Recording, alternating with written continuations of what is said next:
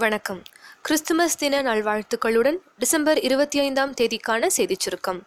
செய்திகள் வாசிப்பது ரம்யா கலைவாணி சென்னையில் போராட்டத்தில் ஈடுபட்டுள்ள இடைநிலை ஆசிரியர்களில் மேலும் ஒருவர் மயக்கமடைந்துள்ளார்.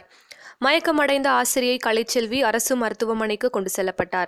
ஏற்கனவே உண்ணாவிரத போராட்டத்தில் பங்கேற்ற ஆறு ஆசிரியர்கள் மயக்கமடைந்தனர் என்பது குறிப்பிடத்தக்கது.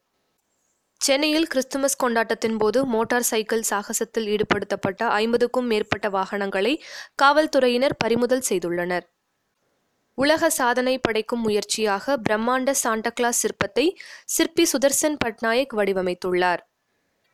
பிரம்மபுத்ரா நதியின் குறுக்கே கட்டப்பட்டுள்ள இந்தியாவின் மிக நீளமான ரயில் பாலத்தினை பிரதமர் திரு மோடி இன்று திறந்து வைத்தார். தமிழகத்தில் இருநூற்றி முப்பத்தி நான்கு சட்டமன்ற தொகுதிகளுக்கு மக்கள் நீதி மய்ய கட்சிக்கு பொறுப்பாளர்கள் நியமிக்கப்பட்டுள்ளனர்.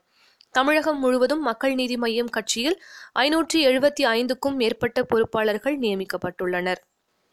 ஸ்டெர்லைட் ஆலையை மீண்டும் திறப்பதற்கு அனுமதி அளித்துள்ள தேசிய பசுமை தீர்ப்பாய உத்தரவை எதிர்த்து மார்க்சிஸ்ட் கம்யூனிஸ்ட் கட்சியின் சார்பில் உச்சநீதிமன்றத்தில் வழக்கு தொடரப்படும் என்று திரு ராமகிருஷ்ணன் கூறியுள்ளார். உலகிலேயே மிக உயரமான பட்டேல் சிலையை சுற்றி பார்க்க ஹெலிகாப்டர் வசதி செய்யப்பட்டுள்ளது. கடந்த ஞாயிற்றுக்கிழமை இந்த வசதி அறிமுகப்படுத்தப்பட்டுள்ளது. பட்டேல் சிலையை சுற்றி சுமார் பத்து நிமிடங்கள் இந்த ஹெலிகாப்டர் பறக்கும். இதற்கு கட்டணமாக இரண்டாயிரத்தி தொள்ளாயிரம் ரூபாய் நிர்ணயிக்கப்பட்டுள்ளது. புத்தாண்டு கொண்டாட்டத்தை சீர்குலைக்க சதி செய்திருப்பதாக எச்சரிக்கை விடுக்கப்பட்டுள்ளதால் கோவில்கள் ஓட்டல்களில் போலீஸ் பாதுகாப்பு அதிகப்படுத்தப்பட்டுள்ளது. பேரறிவாளன் உட்பட ஏழு பேரின் விடுதலைக்கு தமிழக அரசு கவர்னருக்கு அழுத்தம் கொடுக்க வேண்டும் என்று அற்புதம்மாள் கூறியுள்ளார்.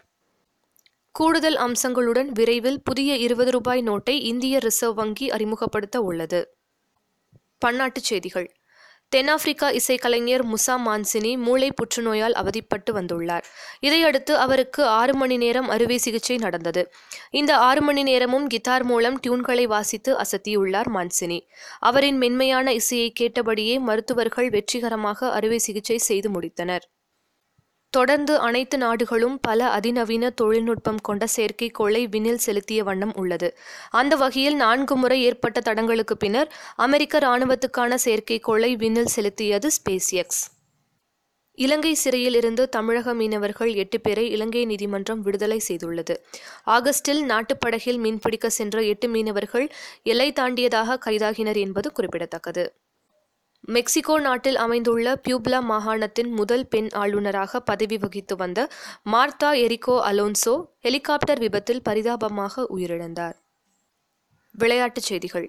ஆடவர் டென்னிஸில் இந்தியாவின் நம்பர் ஒன் வீரர் தமிழகத்தைச் சேர்ந்த பிரஜ்னேஷ் கண்ணேஸ்வரன் சர்வதேச தரவரிசை பட்டியலில் நூற்றி எட்டாவது இடத்தை பிடித்துள்ள நிலையில் ஐம்பதாவது இடத்துக்குள் வரவேண்டும் என்பதே தன் இலக்கு என்று தெரிவித்துள்ளார்.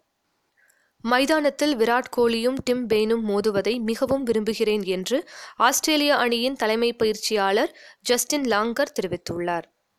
ஒலிம்பிக்கில் தங்கம் வெல்வதே தனது இலக்கு என இந்திய டேபிள் டென்னிஸ் வீராங்கனை மணிகா பத்ரா தெரிவித்துள்ளார்.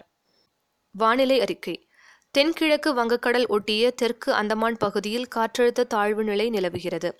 இதன் காரணமாக தமிழகத்தின் தென் கடலோர மாவட்டங்களில் மழை பெய்ய வாய்ப்பு உள்ளதாக சென்னை வானிலை ஆய்வு மையம் தெரிவித்துள்ளது. நாளைய சிறப்பு. சார்லஸ் பாபேஜின் பிறந்த தினம். இத்துடன் இன்றைய செய்தியறிக்கை நிறைவு பெறுகிறது. மீண்டும் நாளை சந்திப்போம்.